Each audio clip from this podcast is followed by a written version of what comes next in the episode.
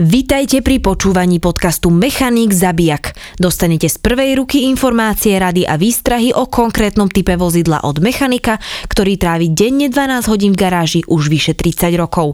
Nemá problém na rovinu povedať, čo si o danom modeli myslí. Jednoducho bez servítky zabije. Nemá dôvod prikrášľovať.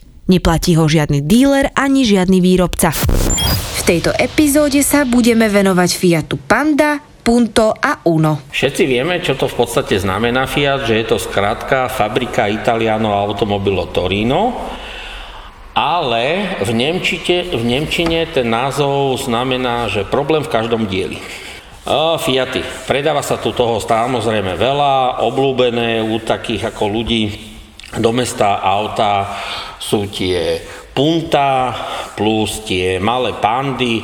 Nemôžem povedať, tie malé jednot, jedna jednotky, jedna dvojky benzíny a jedna štvorky benzíny, motory, nie sú s tým nejaké extrémne problémy, ale je, nastáva tam problém z, samozrejme zase hrdzavenie tých aut. Fiat to má dlhé, dlhé, dlhé roky, že majú problém s antikoroznou úpravou karoserí, hnie to, také mäkké to je, e, problémy sú tam so zadnými nápravami, zavesenie zadných náprav, tam odchádzali ložiska na, z desať na osem, určite autách, trhali sa tam silen bloky na nápravniciach, síce tá nápravnica nevypadla z toho auta, ale Po, po cestách, kto išiel, búchali, trieskali tie zadné nápravy.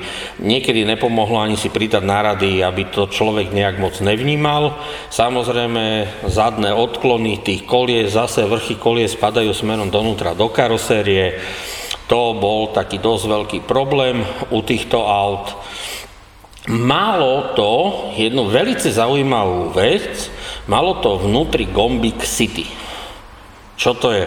Bolo to veľmi dobré, pri parkovaní sa zatlačil ten gombík a extrémne lahulinko išlo točiť volantom. Ani žiadna žena, nejaká slabšia štyridsať kilogramov, nemala problém točiť s volantom. Ten volant išiel fakt extrémne lahulinko pri parkovaní.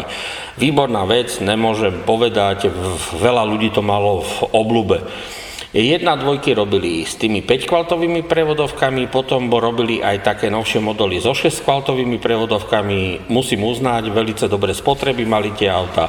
Chodilo to za dobrú spotrebu. Nie je, ak sa nekazili tie motory, samozrejme, keď sa dodržiavali pravidelné servisy olejov, rozvodových remeňov a tieto veci. Vtedy to fungovali tie motory.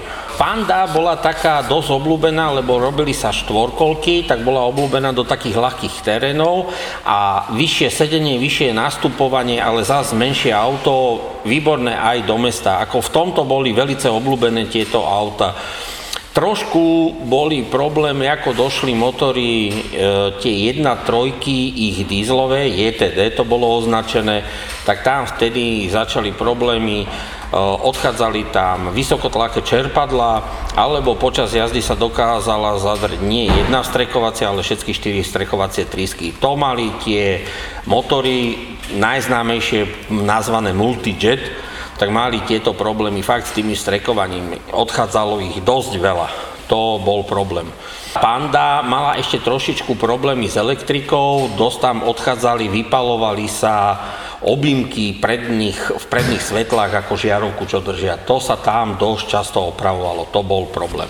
Tie Punta, tie ako, to bolo také malé auto do mesta, obľúbené, zase tie problémy s tými multijetmi tam boli, to sa nejak moc nelišilo, akurát proti tej Pande sadalo sa tak nižšie do toho auta, ale mladí to mali ako obľúbené auta, hrdzavelo to, to bolo jedno, či to bola Panda, či to bolo Punto, oni všetky dosť hrdzaveli.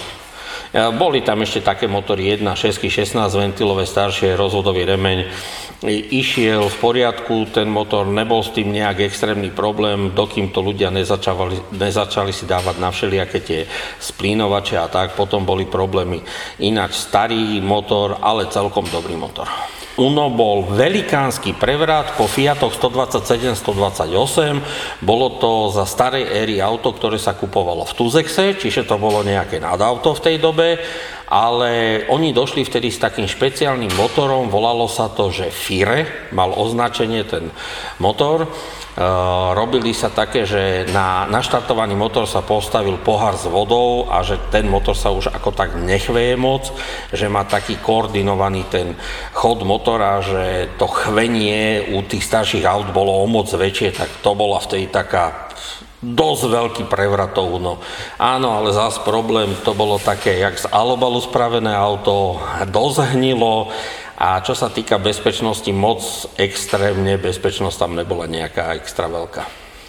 Tieto auta dobré do mesta, pre mladých, pre ľudí, čo potrebovali niekde zaparkovať, hovorím u tých punt, vynikajúci ten Gombik City na parkovanie, ako tam môžeme dať tie tri hviezdičky, štyri, preto Panda výborná z toho dôvodu, že vyššie sedenie, boli to štvorkolky, dalo sa s tým ísť do ľahkého terénu, v tomto bolo dosť e, obľúbené auto.